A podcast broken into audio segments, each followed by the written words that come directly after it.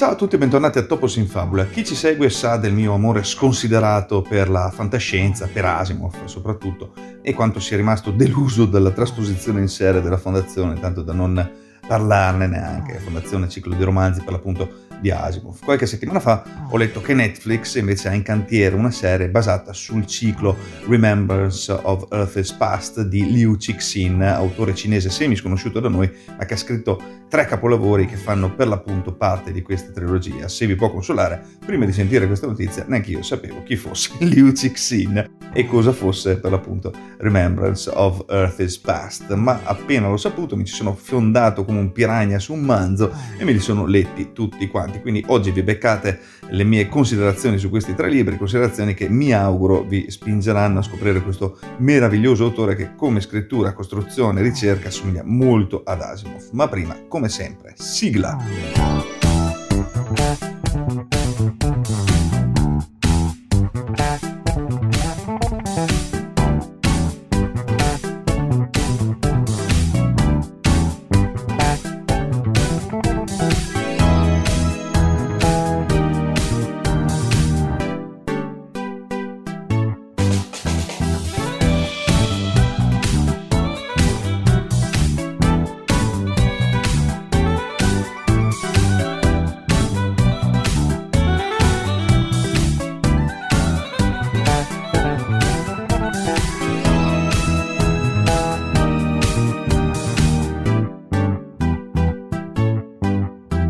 Nostra meravigliosa sigla Pizza gogo Go del grande Josué Parigi, che non finirò mai di ringraziare per l'appoggio e per essere anche un meraviglioso bassista e compositore. Ma andiamo a bomba sulla nostra trilogia Remembrance of Earth's Past di Liu Cixin. La maggior parte delle persone probabilmente non sa che pensatori di spicco come Stephen Hawking, per esempio, hanno discusso su cosa accadrebbe se l'umanità rivelasse la sua esistenza a specie extraterrestri. In sintesi, molti di questi commentatori sono ragionevolmente preoccupati. Nella trilogia Liu Cixin esplora le conseguenze di quello che viene chiamato SETI attivo, il tentativo di inviare segnali ad un'eventuale vita extraterrestre, sia il problema della trilogia che la sua soluzione si basano sull'anticipazione secondo cui si tratta davvero di un'idea pericolosa. I futuri della società che Liu descrive non sono né buoni né cattivi, ma sono estrapolazioni di quello che intende come meccanismi evolutivi della società e della natura umana. La lezione centrale della trilogia è che l'unico modo per rimanere al sicuro nell'universo non è solo astenersi dall'inviare attivamente messaggi, ma piuttosto proprio nascondersi più o meno all'interno di un buco nero. La trilogia, che si compone di 3 libri, e il primo si intitola Il problema dei 3 corpi, il secondo The Dark Forest, sinceramente li ho letti in inglese, non so come siano stati tradotti in italiano, mi dispiace, il terzo è Death's End. La trilogia, dicevamo, inizia dopo che la Terra ha trasmesso un messaggio. Una forza di invasione, i Trisolariani, si dirige verso la Terra dal pianeta natale, condannato alla distruzione dai suoi 3 soli.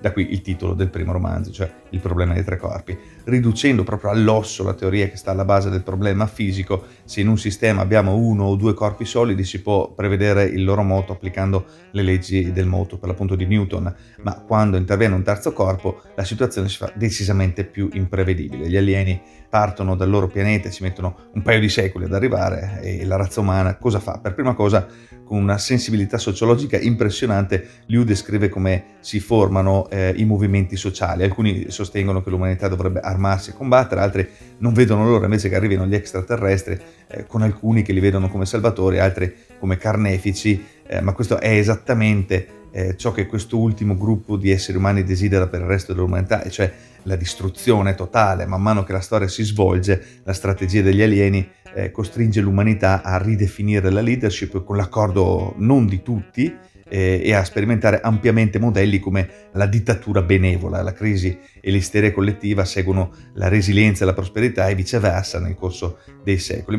Uno dei modi in cui il ciclo di romanzi si distingue è che sebbene costituisca una prospettiva fittizia, come ovviamente molte altre opere di fantascienza, si distingue in quanto è sostanzialmente ed esplicitamente una prospettiva sociologica. Mentre le dinamiche sociali sono presenti in molte opere di fantascienza, le trame di Liu non solo giocano con gli sviluppi sociali o le relazioni individuali, ma costituiscono anche una teoria sociale generale in relazione a quello che accade alle società in crisi. Di conseguenza, Liu evita ogni tipo di utopismo o distopismo, le prospettive sulle dinamiche sociali restano decisamente sobrie, i futuri della società che Liu descrive non sono né buoni né cattivi, ma piuttosto estrapolazioni di quello che intende come meccanismi evolutivi di base della società e della natura umana. Liu propone un esperimento mentale di quello che accade se l'evoluzione sociale progredisce ma gli sviluppi tecnologici vengono sostanzialmente fermati. Il pretesto in questo caso sono delle armi transdimensionali dei Trisolariani, cioè i sofoni.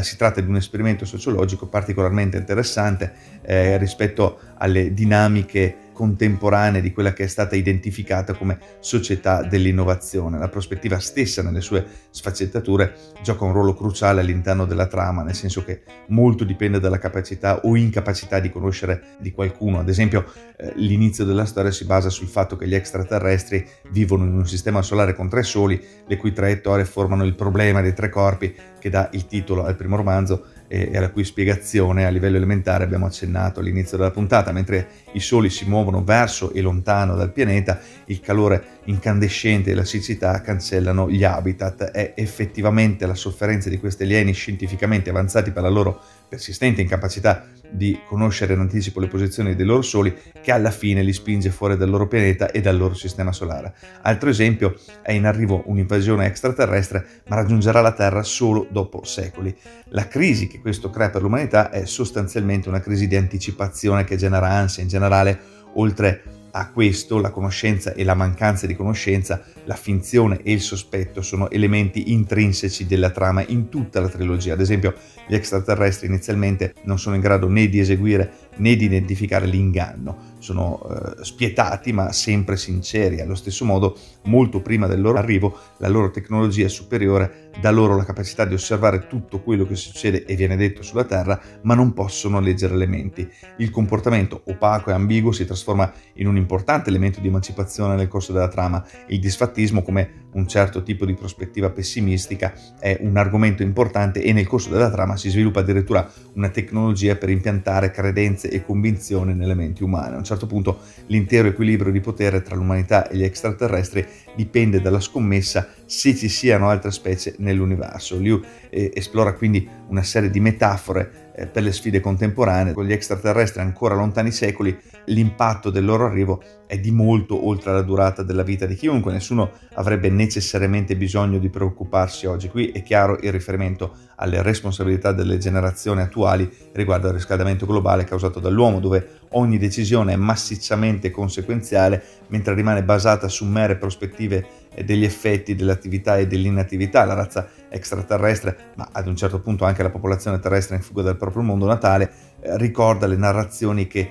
molti famigerati imprenditori del nuovo spazio, Elon Musk, diffondono sui viaggi nello spazio come soluzione se o quando il pianeta si rivelerà irreversibilmente condannato. Si potrebbe addirittura pensare che la fuga degli extraterrestri da un habitat di siccità rappresenti semplicemente la prospettiva molto reale e terrena che il riscaldamento globale provocato dall'uomo costringerà fette sostanziali della popolazione umana a scappare dalle aree sempre più aride e abitabili della Terra nel prossimo futuro, sovrappopolando i restanti habitat e stressando in maniera sempre maggiore le già esigue risorse del pianeta. La differenza sostanziale è che la supremazia tecnologica e il potenziale di sfruttamento sono distribuiti in modo diverso tra gli alieni e gli umani nella trilogia rispetto a quello che sono oggi tra le regioni ecologicamente più o meno vulnerabili della Terra. È chiaro come le circostanze degli umani in tutti i romanzi si colleghino alle responsabilità delle generazioni attuali per quanto riguarda il riscaldamento globale causato dall'uomo. La cosa di gran lunga più incoraggiante da leggere, specialmente per un sociologo evidentemente, è che è effettivamente un sociologo che salva il mondo, e proprio attraverso la sociologia Liu ispira riflessioni orientate a ciò che può essere considerato come elemento e meccanismo comune dell'evoluzione sociale con e senza cambiamento tecnologico, creando punti importanti per molti dibattiti contemporanei sulle relazioni tra abitabilità, potere e dislocamento. In sintesi, Remembrance of Earth's Past è una lettura illuminante su tutta la linea, molto molto pessimista, perché specialmente nel secondo e nel terzo libro assistiamo veramente a un degrado totale della razza umana proprio come concetto, per cui a un certo punto c'è veramente una lotta bestiale per la sopravvivenza, un disastro totale. Alla fine c'è un po' di speranza, però è proprio immersa in questo mare stellare di nulla. L'universo è freddo, è costantemente una minaccia, è popolato da mostri, ma non mostri quelli del terrore classico, sono proprio i mostri che ci portiamo anche all'interno e che, nonostante ci siano appunto gli alieni, le razze alieni che distruggono mondi, che distruggono sistemi solari senza batter ciglio, in realtà la vera causa di distruzione restiamo sempre noi, ecco. Speriamo davvero che Netflix non stravolga tutto come spesso fa. In ogni caso, se vi può interessare, la TV cinese in anticipo su Netflix ha già prodotto una sua serie che potete vedere su Now TV, tra l'altro gratis se guardate anche la pubblicità. L'unico problema è che è in cinese coi sottotitoli. Aspetto che finisca la prima stagione per farmi il mio solito binge watching e poi vi aggiorno. E con questo si conclude anche questa puntata di Topos in Fabula. Spero di avervi fatto venire voglia di affrontare questo ciclo di romanzi, perché ne vale davvero la pena. Nel caso vogliate approfondire, non fatevi problemi, contattatemi sulla pagina Facebook di Radio Pirata, la radio nella radio. Sarò veramente molto felice di parlarne.